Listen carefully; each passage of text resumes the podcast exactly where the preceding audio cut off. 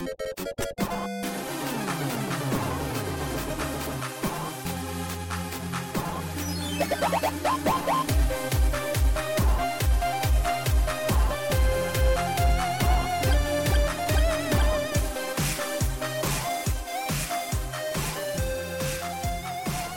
to So Many Bits. I'm your host, Bill Nielsen, and joining me once again from this palatial VoIP line in the middle of the internet is Cliff Murphy. Cliff, how are you? I'm doing pretty well, Bill. Uh, it's been a little while. How you doing? I'm doing all right, thanks. I, uh, you know, I'm just trying to hunker down and survive like what is maybe the first genuinely cold day of our Chicago winter here. Oh yeah. Uh, what's the uh, what's the temperature where you're at? We are at nine degrees Fahrenheit, so Yikes. yeah, below zero Celsius. Yikes. Yeah. Yeah. Pretty bad. Are you getting a lot of snow there too? Not to make the entire podcast about weather, but are you getting a lot of snow there? we got not really overall it's been a very mild winter very little snowfall like just this week like the ba- even the second half of the week has been snowy and cold and i think next week it's supposed to pop back above uh, zero again and just be mild Hmm. Yeah. Hopefully, eh? yeah here's hoping i mean uh, how are things going in toronto i mean the raptors are going wild again You know what? I'll take your word for it because I have no idea. All I know is that they were playing a game in Toronto on Friday night because that's when I was driving into Toronto. That's about all I can tell you. yeah yeah the the it's spadina right spadina is the road Uh, Spadina is one of the It's roads a I got road. off. It is the road. Yeah, the that's the only little road fact Toronto. about. Right? That yeah, yeah. Not a lot of people talk about that, but uh, hopefully next year we'll get another road, and I think that uh, the congestion will just clear up by then. Uh, if you ever get it trapped in a conversation about Raptors basketball, say, Mm-hmm. "Ooh, Kyle Lowry is a savvy veteran," and that'll that'll get you skating by. I think. Okay, all right. Uh, that's a good idea. I like to have like a line or two that uh, I could say for any sport, uh, just so I can add to the conversation. Uh, for a long time, when hockey games were on, I would just casually lean over and say, you know, in my opinion, the Golden Knights are one of the best uh, expansion teams of all time. And uh, that worked well for a while, and then they uh, didn't they make it to the final, or they either won the final or they made it in the final, and then uh, a lot of people would say like, well, yeah, I would say that they're the best expansion team of all time, and I would say, oh, oh okay. uh, so thanks for tuning in today. This is Weather and Sports Talk with Bill and Cliff. Yeah, yeah. We we could have a uh, catchy paired nickname. I feel like Cliff is a really good name for like matching up with puns and stuff for like radio jockeys. what do you have anything in mind? Can we go for anything on this? Uh, Cliff and the Diver. Oh, Cliff and the Diver here on 1025. Holy diver, you've been down too long in the midnight sea. And then every time you hear the Diver, uh, you get a quick sting of Holy Diver by Dio. You have missed your calling in terms of radio hosting, I think. We just needed to be born 30 years earlier, then there'd be a career out there for us. right? If only. It's it's too bad that your skill set is in a dying industry. Ah, I'm Oh, well. kidding. We love radio. We're on radio. we're basically doing radio right now. This is That's just true. radio for 2020. this is 2020 radio. So uh, uh, you're bringing it back now. You know, it's coming back. That's all thanks to Bill. Finally, someone notices. this has been the absolute longest unrelated intro for anything that we've ever done. You know, we gotta keep pushing ourselves. It's like the, it's like the Las Vegas Golden Knights. They couldn't just be satisfied with being a Stanley Cup finalist. They need to keep pushing. Right? Uh, that's uh, Kyle Lowry is just such a savvy veteran. Later on, I'll be talking with Ashley about her new game Petal Crash. It's a uh, kind of puzzler based on different Game Boy or portable action puzzlers back from the mid to late 90s, and I hope you enjoy the convo. that sounds like it'll be an interesting interview. But first, you and I have to do some screen watching. I was outside watching some deer frolic. You don't even care about the outside, do you? Let's do some screen watching. Cliff, you uh, brought to my attention that you had begun watching a show recently that happens to be a personal favorite of mine, too. Well, I absolutely understand why. Uh, folks, for those of you who are out there, we're talking about Steven Universe. We are the crystal gems. We'll always save the day. And if you think we can't, we'll always find a way. That's why the people of this world believe in garnet, amethyst, and I am remarkably late to the party, but I am nevertheless glad that I came to this party. What a treasure of a show, Bill. Let me tell you, I I plowed through all the five seasons of it or whatever in maybe about the span of a month. Real, real, real super enjoyable from start to finish. I was amazed watching the entire, I guess technically run of the show. It is there is a, a show called Steven Universe Future on. Uh, the I guess technically that's a different series, but yeah. Yeah, I haven't. Uh, I've been trying to find it, and outside of paying for the episodes on YouTube, I haven't really found a good source for it. So I'm hoping to watch that pretty soon. I did see somewhere on YouTube uh, there was like an hour and a half long, and it was titled something like "Every episode of Stevenverse, uh, Steven Universe Future." And uh, when I went back to look for it the next day, it wasn't there. So Weird. yeah, it was so weird. I am also yeah a big fan of Steven Universe. I started watching it a few years ago, and just uh, I'm amazed at how long it's been able to manage to string along this very very intricate plot of like Steven and uh, his caretakers, the crystal gems, and like the mysteries around them and the greater lore of the universe they live in, and like all these wacky little uh, differences from you know regular Earth compared to their Earth and how things have developed differently because apparently the crystal gems have been present throughout history.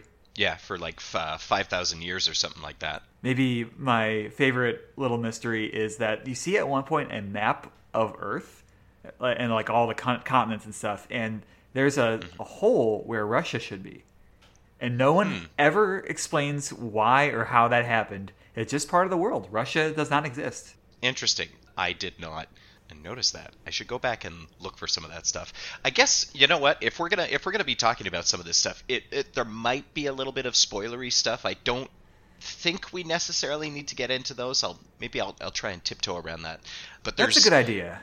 Yeah, uh, uh, there's uh, there's the one big one at the end of the first season, and there's the huge big one at the end of the series, and uh, uh, maybe it's best that we don't. We try to avoid uh, talking about those. Sure, I think with the episode we're looking at, it wouldn't Mm-hmm. be necessary. So yeah, we can totally uh, go around that. So we're going to be talking about Rose's Room, which is season one, episode 19, original air date May 14th, 2014.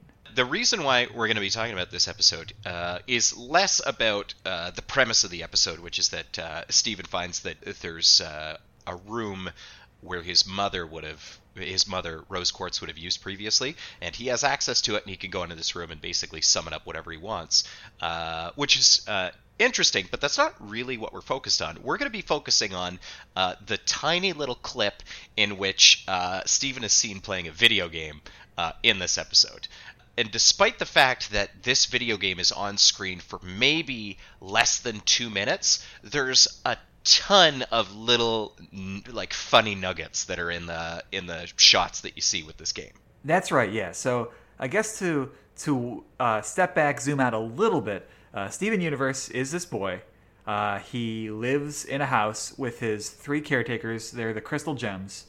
Uh, they are friends of his mother. His mother has passed away, and also his dad is present, but does not live there, and is not like his. Uh, I guess probably legally he is the guardian, but he's not really around. And the crystal gems go on missions to save the world from monsters, and sometimes Steven tags along. Uh, it's it's pretty neat. I've I've having finished watching the series, I went back and started watching it again, uh, mostly because I was left with a huge feeling of emptiness after I watched it all, and uh, I, I was like, I just want to go back and just want more, so I just started re- rewatching it again. Uh, but it is super super interesting uh, the difference in Steven from the beginning of the series to the end of the series because I mean I know one of the themes is certainly like you know about his his growth and his development of his gem powers and all that sort of stuff. But at the beginning of the series he's remarkably like annoying and overbearing and he's not confident in the stuff that he have. And at the end of the series he's just so so different and it's really interesting to see how gradual that that changes uh, because there's such a huge difference between the start and the finish Right. Yeah, we are getting some very early on Steven who is still very naive and juvenile. And uh, you, it's so early on that the voice actor Zach Callison has not gone through puberty yet, so he's still in his, uh, I believe it's just like his child voice. Which is a really very noticeable. Again, Yes. backtracking five years, as I'm sure it would be for all of us if you were to say like, "Oh, this is what you sounded like when you were 13. This is what you sounded like when you were 18. What a difference!" Yeah, like clearly, but Yeah. it is it is kind of clear. So in this episode, uh, Steven is really trying to he he really wants to hang out with the gems and you know do something with them. In this episode specifically, uh, at the beginning of the episode, he's eating a bunch of uh, creamed corn so that he can get uh, discounted uh, mini golf tickets because he wants to go and play uh, mini golf with uh, with the gems. And he eats four cans so they can all go at the same time. and super good moment is uh, the gems return uh, to the house, and uh, Steven says, "I've got four empty cans," and Pearl and Amethyst just stare at him, and Garnet says, "Cool." and only afterwards he explains why he's got these empty cans so they can all go golfing together.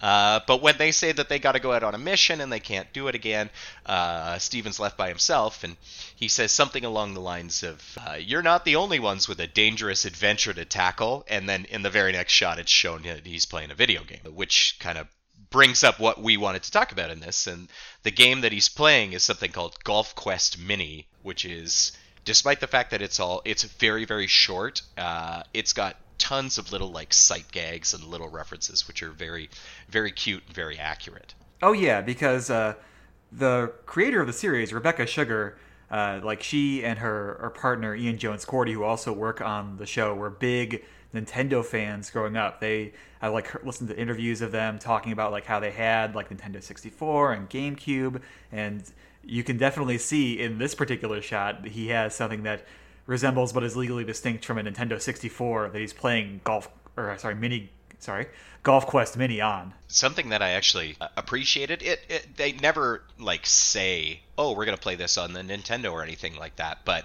he's playing something that really looks like the N64, and then later on in the series, he's playing something that really looks like the GameCube. Uh, those were the only two that I ever noticed, but it was kind of neat that it was like, oh yeah, that really, really looks looks like these, uh, which was really cool. Not only the the console itself, but the controller as well. It was, I thought that was neat. I took that to mean canonically that while maybe the family isn't like poor, they do like skimp maybe on buying modern electronics. So this is set in the modern day, but they're like, here, have this Nintendo 64 that came out a while back. that would kind of make sense. Yeah, they're not exactly. It doesn't seem like they're hurting for money, but it. it I also like the idea that they're you know they're giving Steven the stuff that he wants, even if it is like 10, 15 years outdated. Like they just picked it up at a garage sale one day, or it was like Greg's hand me down from a storage locker a long time ago. yeah, something like that. So this game, Golf Quest Mini, what you see on the screen here is uh, it's it's introduced and it really looks like it's a mashup of either Zelda or Pokemon or Final Fantasy. It looks like there's a whole bunch of different elements that are put together.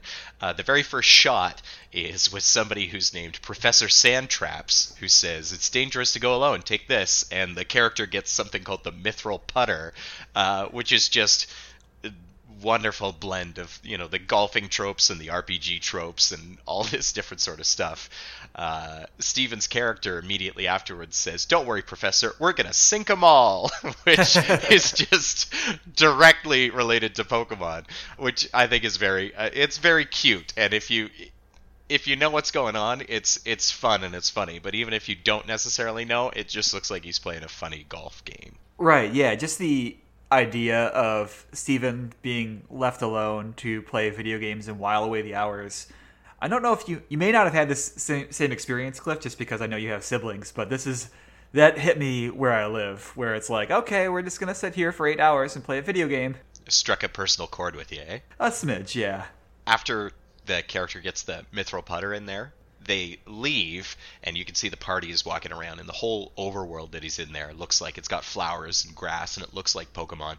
But then the references to golf keep going because as they're walking, uh, there's an exclamation mark, and this windmill of all things starts running up to the party, and so it looks as if a Pokemon trainer sees you walk by, and then you got to end up getting into a fight with them. But he's in this battle with a windmill, and it says windmill wants to fight, which is of course you know the mini putt trope the character's name in there it looks like the the main character's name is ace and there's another character named lena and there's another character named wedge and wedge i thought was particularly funny just because it's also a, it's a golf club but it's also a commonly used name in all the final fantasy games Yeah, that was Uh, a nice reference. Yeah.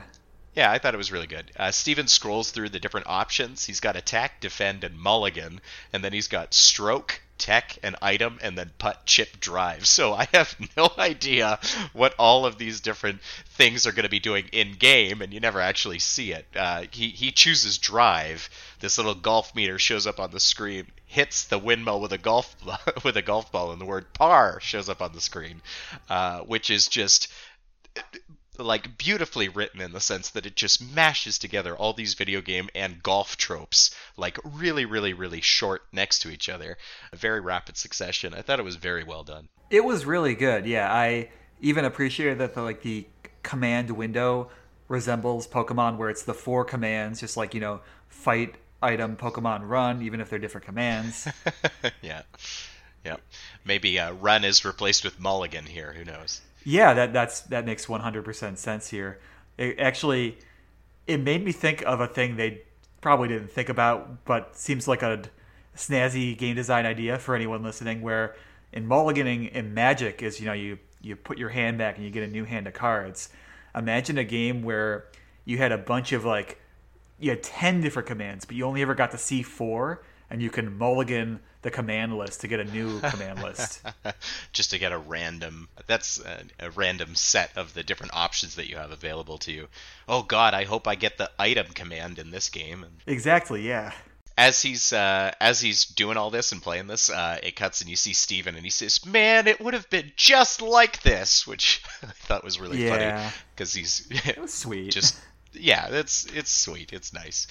It cuts a little bit later. There's some transitions, and you see that it, it's later on in the day, and uh, Steven's fighting the final boss, who ends up being Professor Sandtraps, but he's huge and muscular, and he says something along the lines of, "I can't lose. I'm the greatest golfer in the universe." Steven's party has been also been replaced by uh, two other people. So Ace is still there, but it looks like there's a dog who kind of looks like a wolf, and uh, there's a robot there as well. I don't I don't necessarily know if they were thinking like Red 13 from Final Fantasy 7. Uh, the robot there, I mean, you insert the robot from any game that you like, but I thought, oh, it's Robo from Chrono Trigger or whatever. That neither one of them look like Red 13 or Robo, but I was like, ah, maybe that's the reference that seems like a thing they but yeah, do. he's. I, I would imagine just a little. I mean, it's not it's not too big of a, a stretch to be like, oh, there's a dog and there's a robot because it's a video game, right? Uh, but maybe it was done done intentionally. Uh, but so Steven ends up beating it there. He gets the secret ending. Uh, his character approaches a door that says Project Flog, and uh, Steven says, "That's golf backwards." And uh, at this point, he's trying to watch the cutscene, but the crystal gems arrive back in, and they're excited to see Steven and show Steven what uh, what they've been doing. But uh, they get up and they get in the way of the television set, and Steven's trying to watch and see the secret ending. But the funny thing is that as I was making notes for this episode, the crystal gems are getting in the way of Steven, but I'm trying to see what's going on in the TV in the background, but they're getting in the way of the TV too. So they're getting in the way of Steven, Steven seeing the secret ending, but they were also getting in the way of me writing down my notes for this episode. so I was experiencing the exact same feeling that Steven was. I was like, no, get out of the way. Like, what do you say? It's it's the date he disappeared? What am I missing? and I'm sure it's like a thing that any well-meaning parent could have happen to them where it's like they don't they see a kid playing a game for hours they don't know this is like the climactic moment in a movie that they shouldn't interrupt they're just like okay i can probably just walk up at any random time and talk and you can pause the game yeah, it doesn't matter. I can, you know, walk in front of the screen. Who cares? yeah exactly that's more or less it. Uh, Steven eventually goes into Rose's room, which is kind of like the room of requirement from Harry Potter. And, see i went uh, exactly he the holodeck says- i was thinking holodeck is that it? well it's, it's, it's both you i pick- mean a room that grants your wishes. Yeah. Yeah, that's that's it. Uh, he wants to see the secret ending, and he sees the secret ending, and it was his father who was in there, and that's it. And then the main character says, "Saving the universe is par for the course." And I was like, "This is great." It's kind. It, it gets. It really feels like uh, if you ever played Golf Story on the Switch, kind of the same idea that you're playing golf, but it's also an RPG. Have you played Golf Story? Cliff, I haven't. It's one of those games that like I see it and I'm like, I think this game might be up my alley, but I never take the plunge. Uh, if it ever comes on sale again, uh, I'd say pick it up because uh, it's pretty fun. I mean, if you like golf, it's a it's a pretty good golf simulator as well, despite the fact that it's you know it's all you know 16-bit 2D, whatever you want to call it. Uh, it's a pretty good golf simulator, uh, but it's fun, and you're just doing these other crazy side quests and stuff, and there's lots of other different things to do in the game. Uh, it's pretty cute. I would recommend it. There's uh, the sequel is coming out. I'm not sure when, but it's called Sports Story, but it's going to have golf and a bunch of other sports. Nice, nice. Now, Cl- Cliff, I do have a question for you. Was that really the ending, the secret ending to Golf Quest Mini? Oh, Because because it's just it's just what the room came up. yeah, with, and the room is probably pulling from Steven's memories of the game and what he would expect the ending to be. Oh, uh, maybe it is. I guess we'll never know. That's a good point. Not unless they really want to get back to it, and they still have time. They still have like I I think they're winding down their run on uh, Steven Universe Future, but they could get back to it. They could do it. That's the question now that everybody is going to have. They're going to say, "Hey, was that the real ending to that sight gag takeaway thing?" So we'll find out. Maybe it wasn't the real ending. Maybe it was something else. Man, I, I that's the last mystery. If they can solve that mystery, then I'm fully satisfied with Steven Universe going forward. So I think that that was, uh, despite the fact that uh, it was just, like I mentioned, like less than a minute, I would say this this thing is on screen for. I wrote down a whole page of different like references and notes and stuff on there. So the the fact that they managed to squeeze all these little jokes and ideas uh, into this thing, I think is is pretty darn remarkable. I really I really liked it. I think it's just a, it's just another nice little layer, another little attention to detail that the whole series has. well, then let's officially score this, Cliff. So, uh, as always, we're gonna score it on three criteria: accuracy, condescension, and entertainment. And just like with any video game, we're gonna score from a scale of six to ten. Uh, so, beginning with accuracy, we're gonna go if if you thought this was completely inaccurate, give it a six. If you found it to be extremely lifelike accurate, give it a ten for Steven Universe's portrayal of Golf Quest Mini. Uh, I I'd give it a ten. Uh, it I mean it it really looked like an N64. They clearly had all these different tropes from video games in there. Uh, I'd give it a ten. I want to be picky, I want to be contrary, but I don't have any arguments. This is a ten. It's exactly like how I would imagine this video game should be portrayed. Yeah, good. And then uh, next up is condescension. If you found this to be not condescending towards gaming and gamers, give it a six. If you found it to be extremely condescending, give it a 10. I am going to go all the way on the opposite end of the scale here, not condescending whatsoever. It was a kid playing a video game and enjoying himself and being really excited about seeing the ending and showing that it was something uh, valuable to him, uh, not condescending at all. Six. Wow. Uh, Or are you are you thinking the other way, eh? no, no, no. I'm thinking, like, can I go to like a 6.5? Like, Oh. I think it's just a, a very genuine, un inoffensive portrayal of like what video games are like, and it's like, well, it's probably not healthy that he's just like playing that game nonstop, but that's not really condescending. That just like shows the emotional void in his life. Yeah, that's- so I think I gotta go with a six. That's pretty realistic too. I mean, uh, I can't think of anybody who plays video games that hasn't been like, "Oh, whoops, I played this for eight hours."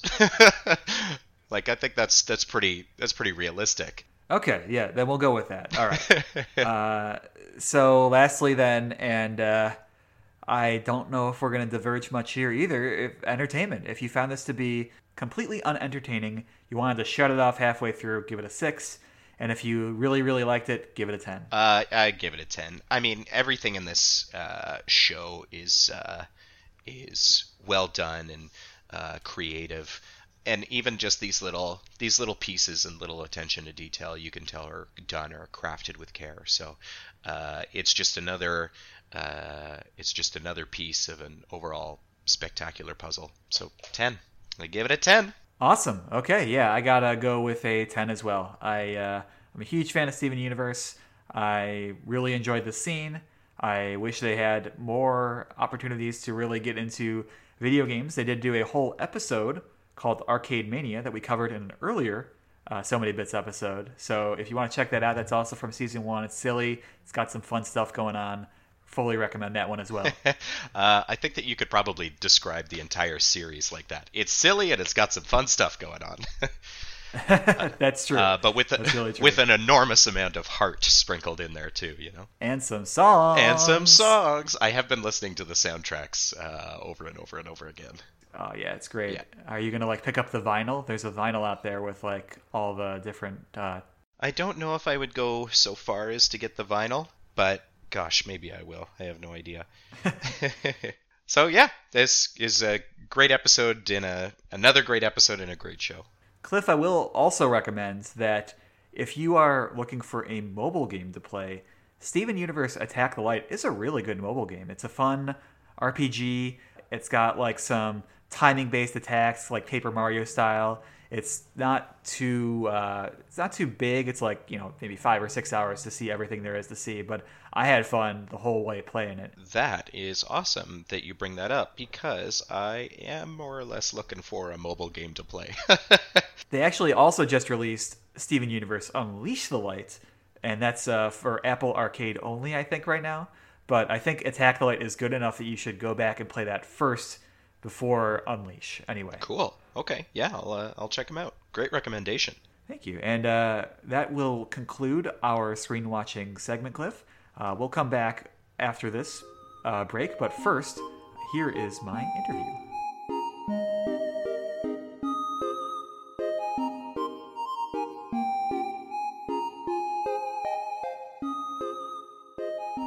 And we are back from break. Joining me on this palatial VoIP line in the middle of the internet is Ashley, the Grand Poobah over at Friend and Fairy. Uh, Ashley is currently working on the game Petal Crash uh, that was just recently at PAX South and is in development right now. So, Ashley, thank you so much for your time. Thank you so much for having me. First, for people who may not be familiar with the game Petal Crash in advance, could you give like maybe like a one to two minute introduction of what the game is all about? Petal Crash is an action puzzle game, sort of in the tradition of Japanese action arcade puzzle games of the late 90s, sort of made in the style of a Game Boy Color game. It's not a clone of anything, it's actually a new original puzzle that's based around sliding blocks. So you have a playfield with blocks on it, and new blocks start to appear as you make moves, and when you slide a block, it'll just keep going until it hits something. And if it hits another block and that block is the same color, then the blocks will burst. So the objective of the game is to clear as many blocks as you can. But the sort of fun twist behind it is that when blocks burst, they actually push all the blocks next to them outward.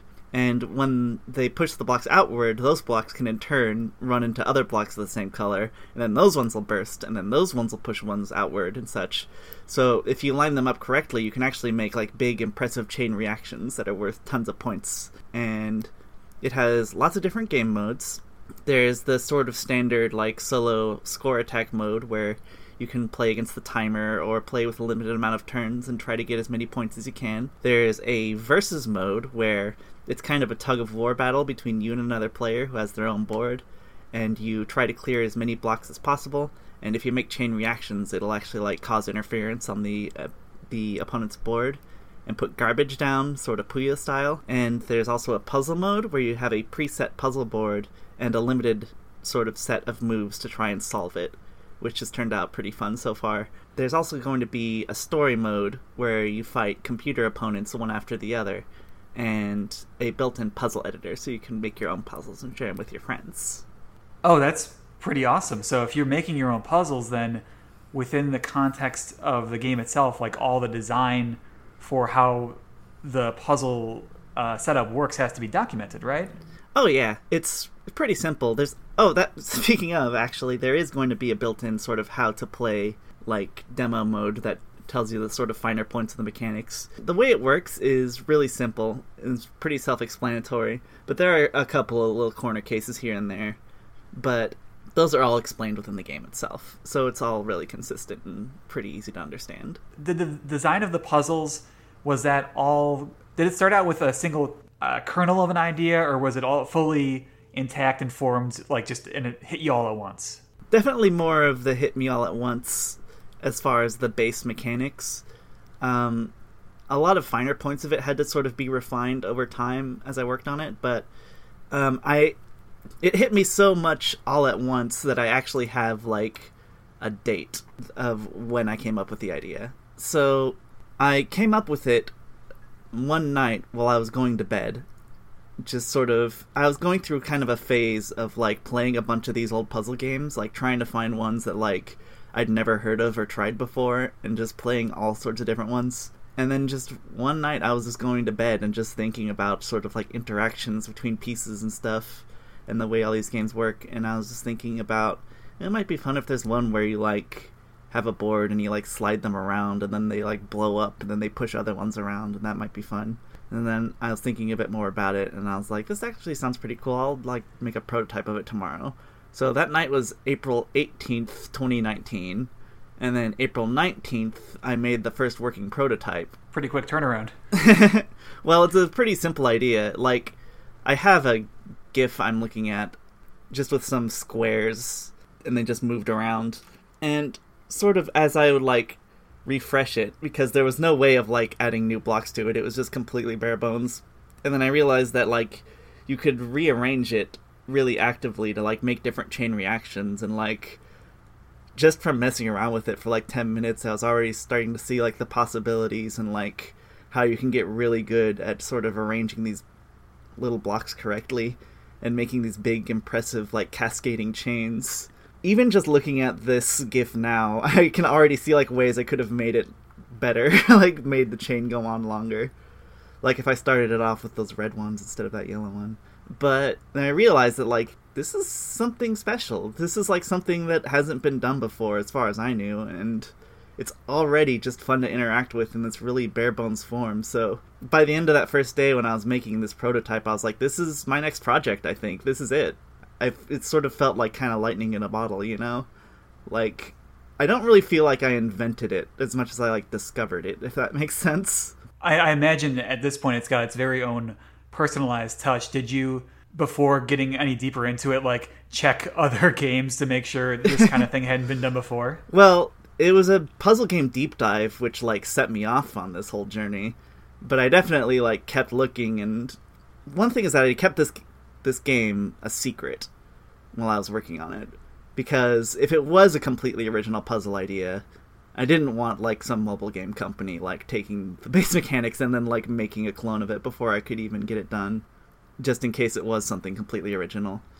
and that is a legitimate concern right i know uh, for example like the developers behind threes they kind they to an extent got their lunch eaten by 2048 Yeah, yeah, yeah. Like that's sort of the classic story. Threes getting just completely like I think they said something along the lines of like they don't mind other people like taking their game ideas and like iterating on them, but they would have liked to have enjoyed some of the success first, you know?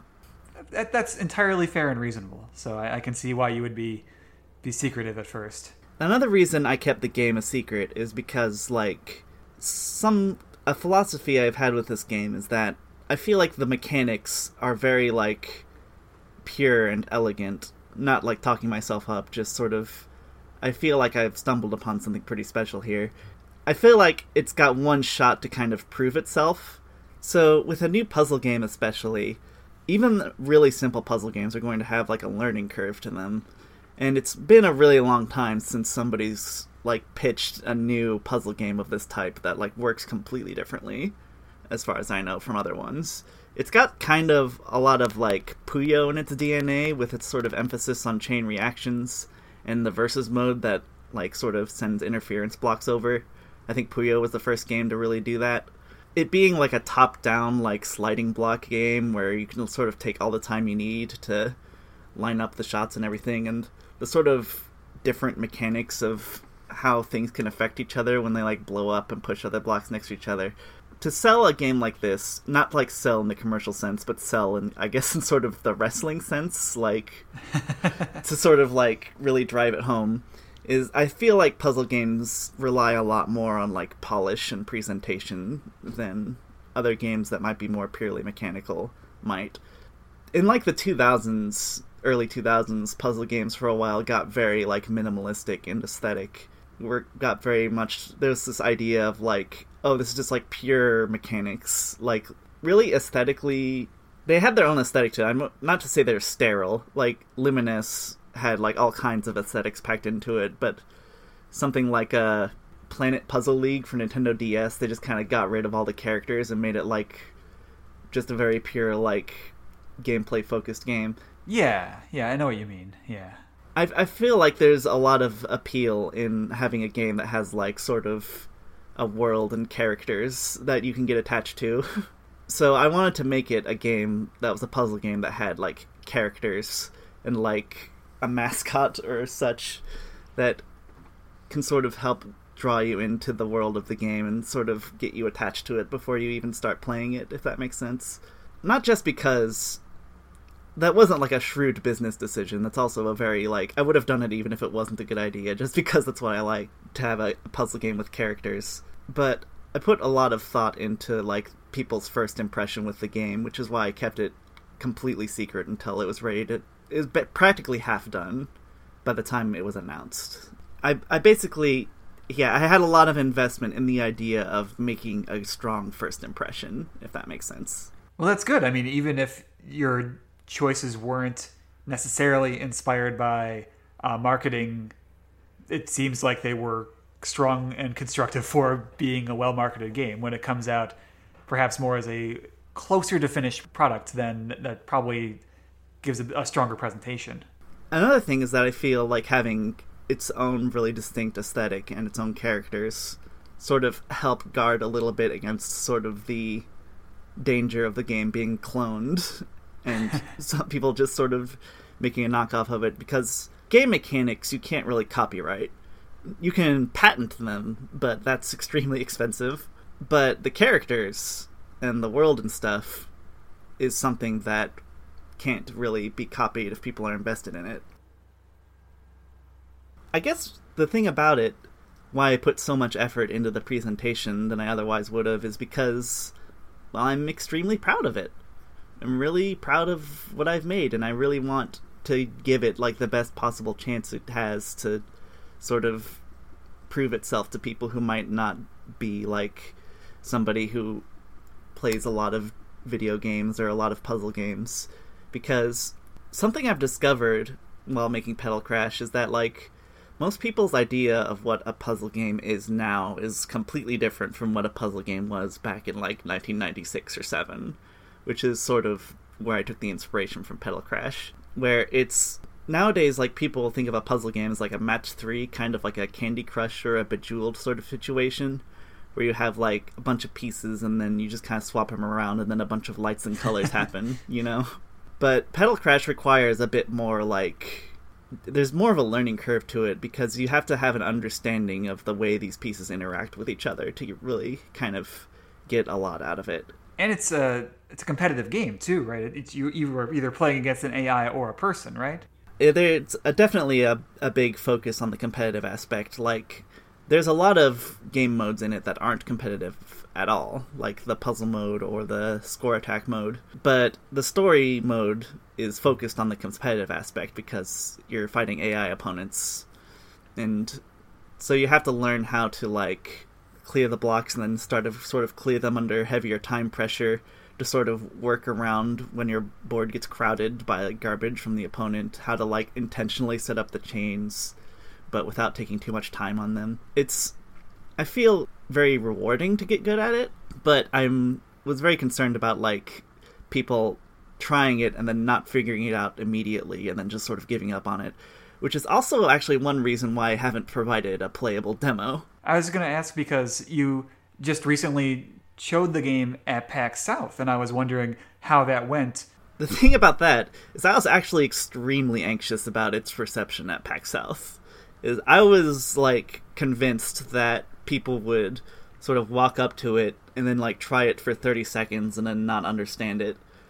Or like they would load up the little tutorial I made and then sort of like get bored halfway through and just walk away and sort of not bother, you know, because but I was actually extremely pleasantly surprised by the reception it got. Like it I was blown out of the water by how well it did. People actually did take the time to like sort of watch the little tutorial and they had a whole lot of fun. Like they couldn't put together big chain reactions or anything, but just like sliding the blocks around and like seeing them go and then matching the colors, like that was fun enough for beginners, which made me extremely happy. Like I didn't want Petal Crash to be a game that you had to be good at in order to enjoy. So just people like trying it for the first time and just sort of figuring out this the very most basic interactions of it was fun to people. And I was also very surprised by like the range of different people that enjoyed it. There was like obviously like the the PAX crowd is a lot of like I guess you would call hardcore gamers who would likely be familiar with stuff like Puyo and Tetris Attack and things like that of these sort of action puzzle games of this genre. But a lot of people who like by their own admission like don't even really play video games very much would still like walk up and try petal crash and then they would like match the two blocks together and they'd blow up and they'd be thrilled and they'd be like this is so fun! And i was just completely like shocked by like how much fun people had with it and very very happy. Also most of those people when i showed them the phone version like flipped out and were like really excited to play it on their phones which made me happy. I was already confident in petal crash just from the perspective of like a puzzle game fan I'm a big puzzle head, and I had a lot of fun with it. So I was sure like other big puzzle heads would have a lot of fun with it. But like just people playing it casually had a lot of fun too, and that made me really excited. You felt a personal pride when you saw how the game was shaping up. You you felt uh, comfort and uh, appreciation when people liked it. Uh, how did you feel then when the Kickstarter funding went uh, so smoothly? Like it looks like from Kicktraq it was uh, past the funding goal within like 10 days. Yeah, it raised like a third of it in like the first day. I was expecting we were going to hit our goal. Like, if I didn't think we could hit a goal, I wouldn't do a crowdfunding campaign. Like, I already had something of an audience from Grapple Force Rena. Not a terribly large audience, but sort of just having had worked on a major project, especially a solo project, and bringing it to release kind of gave me a bit of credibility in terms of like if I said I'm going to make another game, I'm going to actually do it, you know. Cuz a lot of crowdfunding like a lot of those projects just don't shape up or materialize at all. And so when you're asking for like money from people, I feel like it's really important to demonstrate that you're able to do it, which is another reason why I waited so long before it was like already half done. But I definitely wasn't expecting that it would be that successful like we ended up raising 180% of our goal and then there was even some extra beyond that. So funny story actually. When i made the kickstarter campaign i just did like a sort of a standard smattering of rewards like this will get you the game when it comes out. This will get you some early access. Here's some physical rewards like a fun poster. I'm really happy with the way the poster out by my friend ruby came out by the way. It turned out super good. Anyway yeah we had a sort of a regular smattering of rewards and then I put like a big ridiculous reward in for like if you pledge two thousand dollars, then you get a character in the game you can actually play as in some modes, like with all of their own animations and their own like victory quotes and everything, and their own like background and background music. Like if you give two thousand dollars to Petal Crash, you can have a character and like play as them. And I was expecting that like it was sort of a long shot that anybody would go for it at all. And I left two of the slots open, and uh, we ended up getting three. Funny story behind all three of those because the, all three of those characters have like a remarkable like little tale of how they managed to get in. So the first character, uh, Libby, was a public domain mascot character designed by Tyson Tan, who is the artist who is actually working as the character designer on Freedom Planet 2 right now. He sort of has his own following because he has his own very unique style and aesthetic sense that people are a big fan of. He makes like a lot of furry characters who are also like sort of robotic, and they have like a very distinct look to them. And Libby is one of these characters who was designed as a mascot for LibreOffice, which is was called OpenOffice at some point. It's like an open source Microsoft Word kind of program. I think I've used OpenOffice at some point. Yeah. Uh, Tyson Tan's a huge fan of open source in general, so he designed this character Libby as like a mascot for like a mascot contest. But the contest was kind of like bodged in a way, like they didn't really properly represent the character, and they ended up not getting picked, even though Libby was like clearly the most popular. And so after Libby was rejected as the mascot, uh, Tyson put her in the public domain, so anybody could just use her for anything and Libby ended up just having a lot of fans just kind of completely independently of anything, especially in the Galaxy Trail Discord server, where there's a lot of like big Libby fans. So, me being in the Galaxy Trail Discord server on account of having made a Galaxy Trail game, when I announced it, uh, Petal Crash, and had like the uh, the two thousand dollar put a character in level, a bunch of people in the Galaxy Trail Discord were like, we should raise the money and put Libby in it, and then Libby will be like playable in a game finally. and they actually did. So they put together their own like fund to raise two thousand dollars to put Libby in the game Petal Crash. Uh, most of it was contributed by one person in the Discord, uh, Scoodles, who had some extra money and didn't have much of an idea of what to do with it. So he kind of put together this whole fund and then contributed like most of the funds himself, and then other people in the Galaxy Trail Discord ended up contributing the rest, and they put Libby in. That's amazing. So that's one of them. The next one.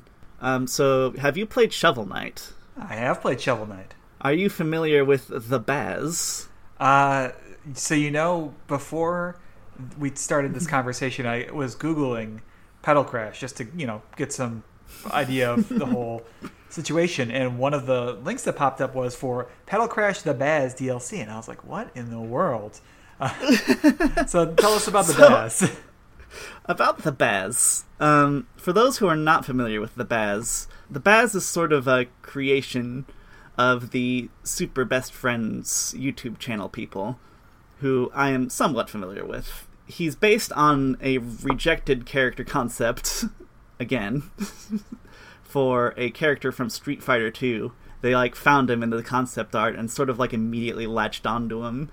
And he was a rejected character concept, and his design is kind of baffling. So the whole joke behind the Baz is that he kind of sucks, and people love it.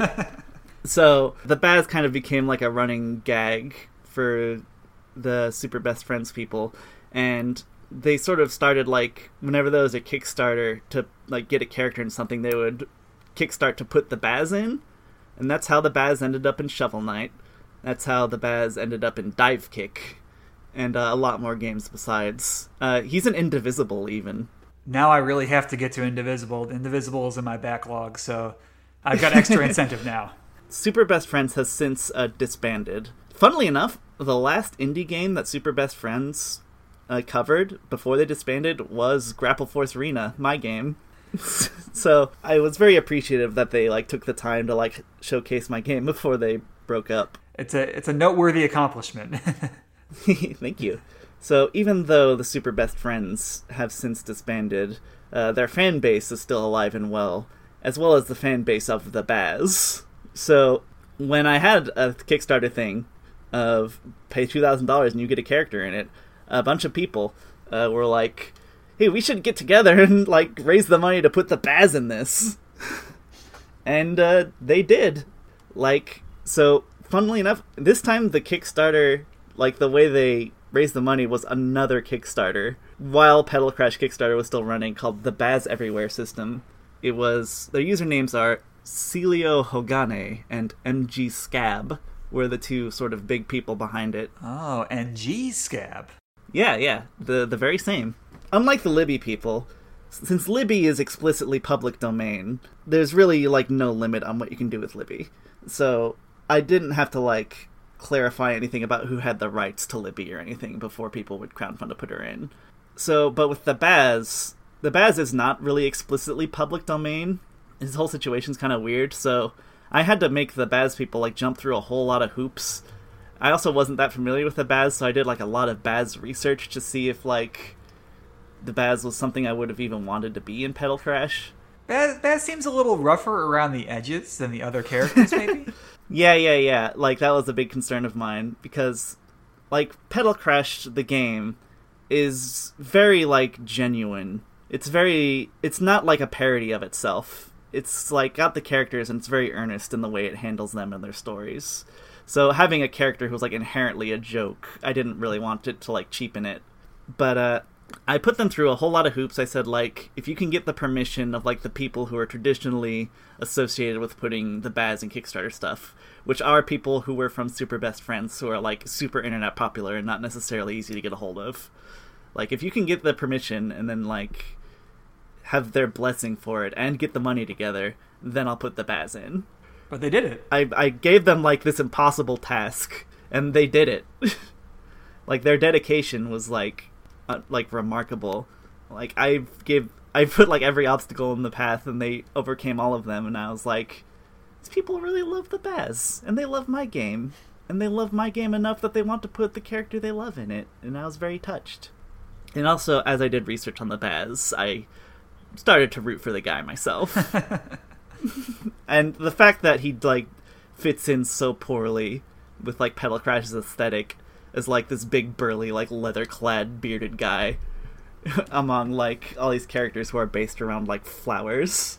It just was very funny to me. So that's the story of how the baz got in. So if you are a fan of the baz from shovel knight or dive kick or indivisible you'll be able to enjoy him in petal crash too. There's one more character who the character themselves has not been really sort of revealed yet because they're not fully designed but uh the story of how that backer got, became aware of petal crash so are you familiar with yoshi's cookie Somewhat, yeah. That was like an NES game, uh, like uh, top stacking puzzles and like moving cookies around to make matches. are you familiar with the global yoshi's cookie league No, or the gi or the gycl I am not familiar with the GYCL.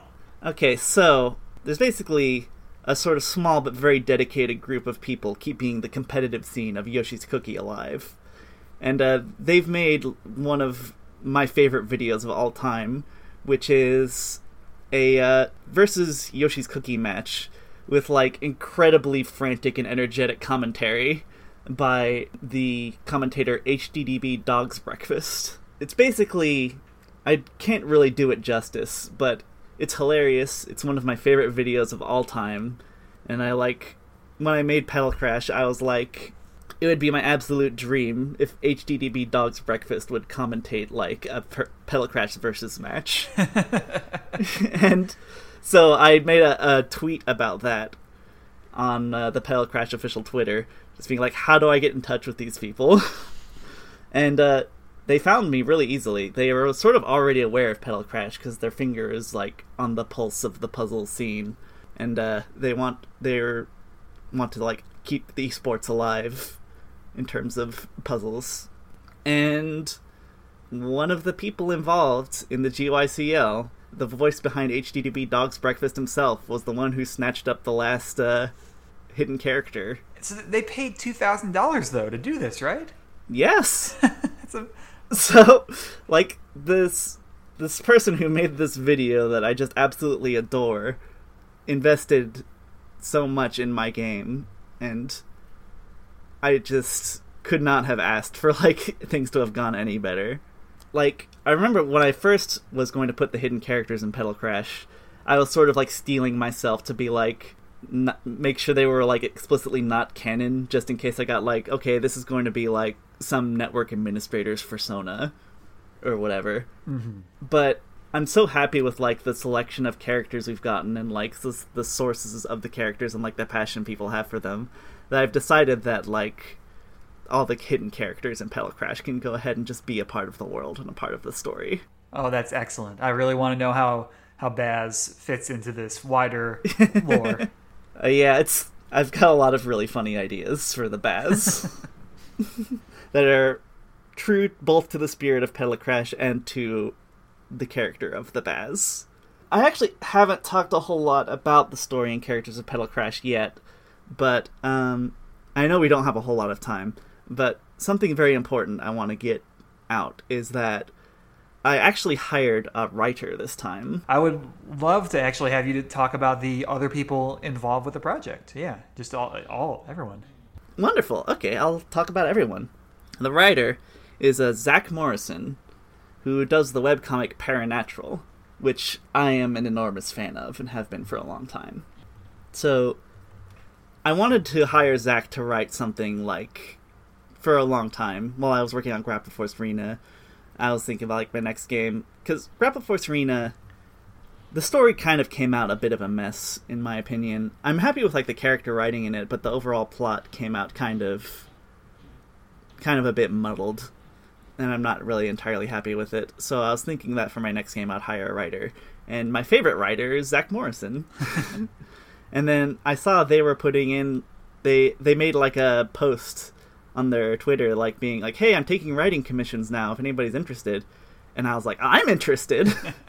so I uh, ran the whole project by Zack over email, and uh, they were actually like super down for it, like the story and the premise and sort of the format of it, because Zack's strength is like character writing and dialogue, and a puzzle game like this in this format is like all dialogue. It's sort of like like how in a fighting game there'd be like little character banter before a match and then after and such like that.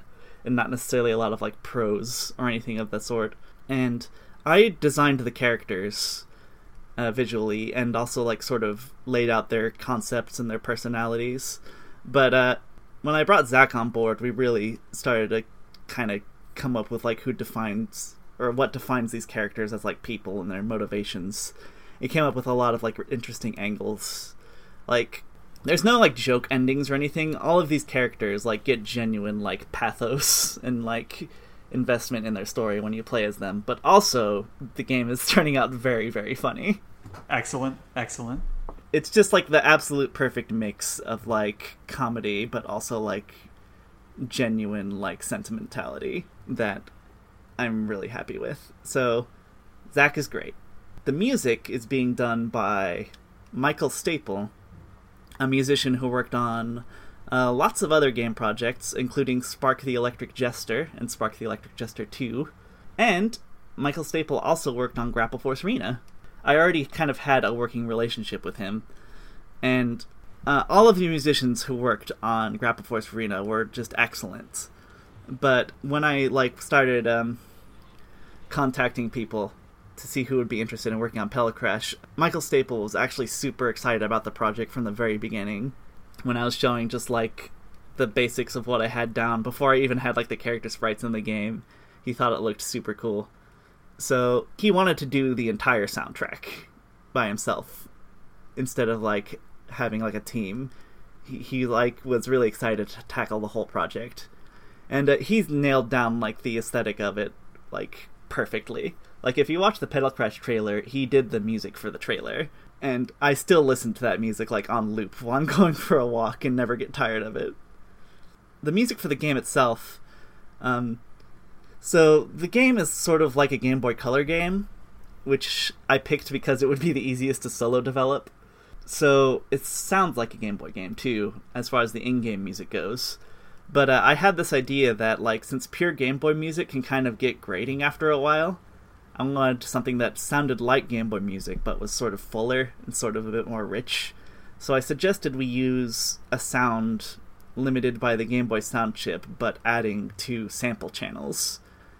And the way Michael implemented that was really ingenious because he made them like really lo-fi sample channels, like they're like 4-bit PCM channels. So he can make the sound of like a flute, but it sounds like what a flute would sound like if it was coming out of a Game Boy.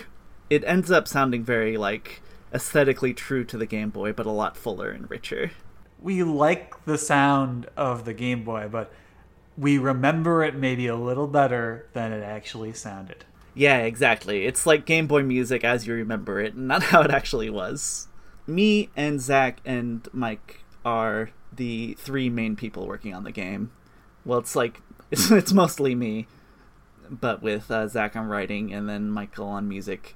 But we've had a little bit of help from some other people, um, including my friend Ruby, who did I commissioned to do the cover art, which is also used as like the poster art, which turned out absolutely fantastic. It features all of the characters sort of in floating in free space with like the blocks flying everywhere and they're all like very expressive and reacting to what's happening. Then you have the mascot character Lulibri in the front just like waving to the player like come join us in our new puzzle world. It's very fantastic. And then uh, my friend Jill is helping me with a bit of the code stuff that I can't do myself, uh, particularly with the AI and with uh, compressing the puzzle codes down into sort of compact shareable strings instead of just having an enormous just raw string of puzzle data.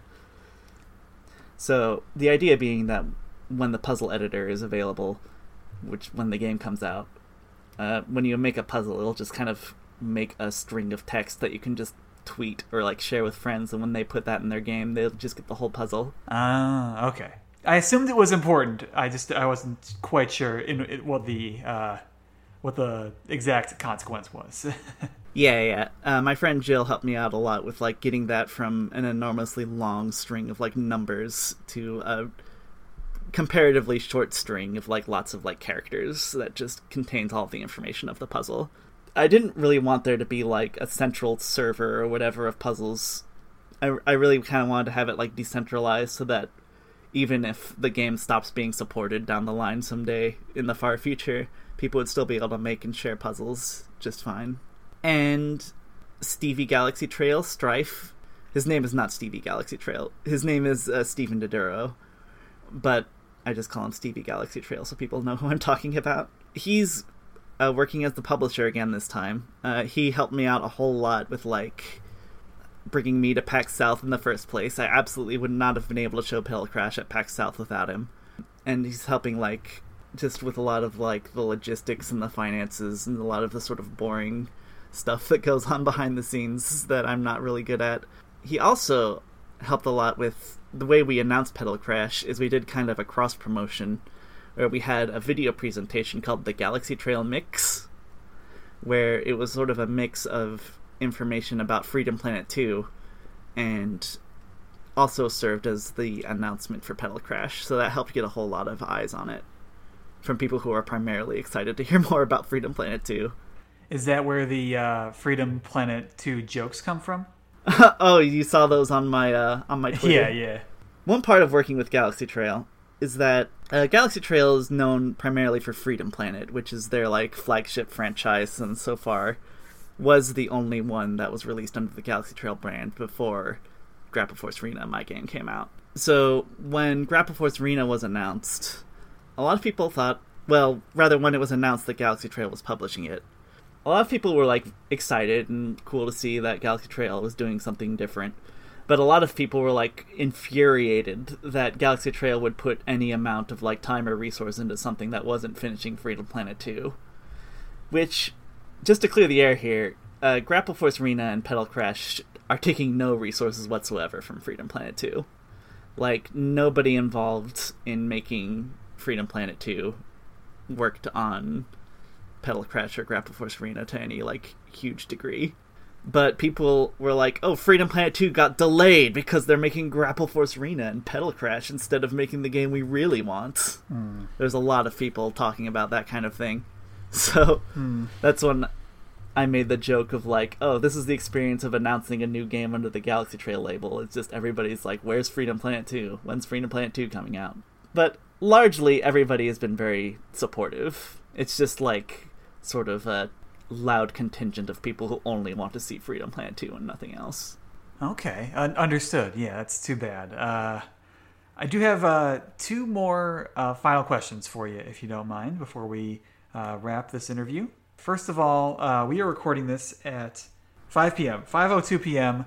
Central Time on Sunday, February 2nd, aka a half hour before the beginning of the Super Bowl. So, Ashley, who's going to win, the 49ers or the Chiefs? I wouldn't have even known who was playing unless you asked me. That's just the kind of improvisational wizardry I need to know who to bet on. What were the teams again? The 49ers, the San Francisco 49ers, and the Kansas City Chiefs. Okay, this is not a bit, I promise. um, I just genuinely don't know. I would say 49ers because that's the team I recognize. Okay. All right. They're a good team. I don't mean this as like any sort of disrespect for people who are invested in the Super Bowl. I just don't know. And then, uh, lastly, uh, this is a question or a set of questions that I ask all of my guests because I feel like there's a, a shared community knowledge about Pokemon, whether from the the anime or from the Game Boy games or the DS games, etc., or even from Pokemon Go.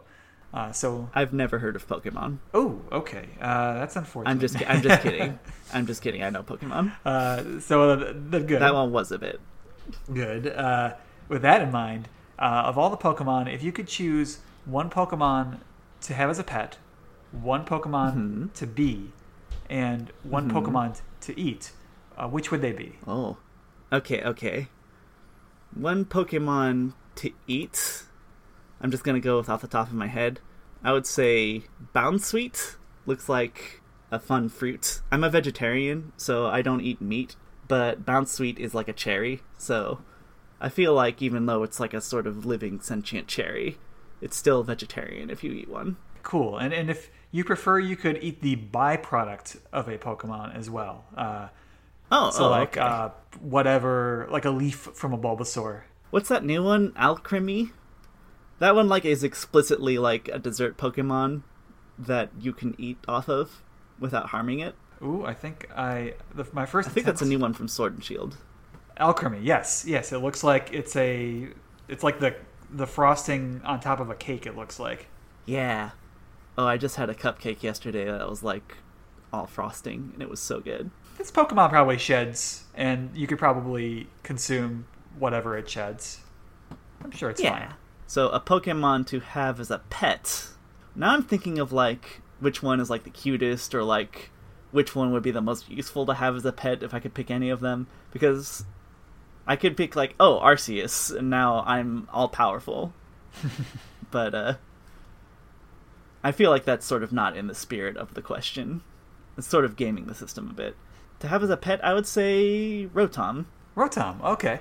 I'm a big fan of Rotom in general, and I think it would be like fun and useful, sort of in my field, to have a Pokemon that can like interface with like electronics. I think that would be really fun, but also potentially very hazardous if they're not well trained.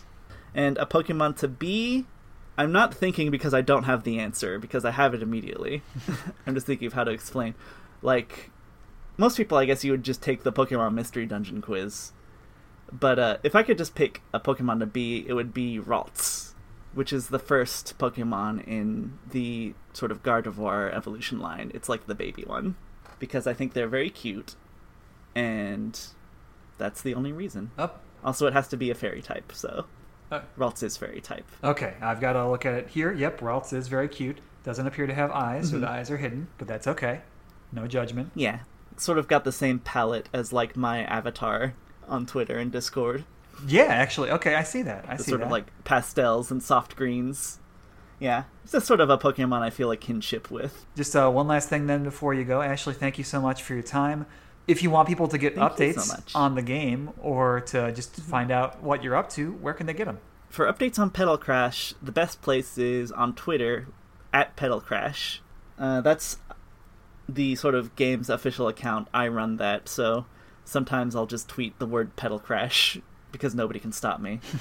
uh, my personal Twitter is at Flutter Sprite.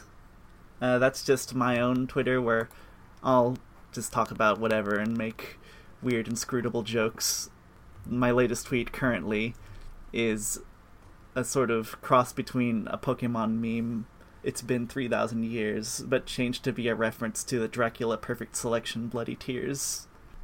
Yeah, so if you like updates on Petal Crash and or obscure inscrutable jokes, that's where to find me. All right, excellent. Thank you so much for your time. Thank you so much. Can I can I say one more thing to your listeners? Oh, yes, yes. You should try the arcade puzzle game Landmaker. Landsmaker. Uh, where, where can we play that? Nowhere. You have to find and download it. Okay. Try and find everyone listening. Try and find the game Landsmaker. It did get an official release in America on the PlayStation as Builder's Block. On the oh, like just on the PS1. Yeah, on the PS1. Okay, everyone get out Find that on eBay for fourteen dollars. Buy it and play the arcade mode. get out your PS1s or your PS3s or your PS2s mm-hmm. even. Play Builder's Lo- Block. Builder's Block. Okay. Or Landmaker in Europe and Japan. It's named after me, so it must be good. Yes, yes, yes. All right, thank you so much.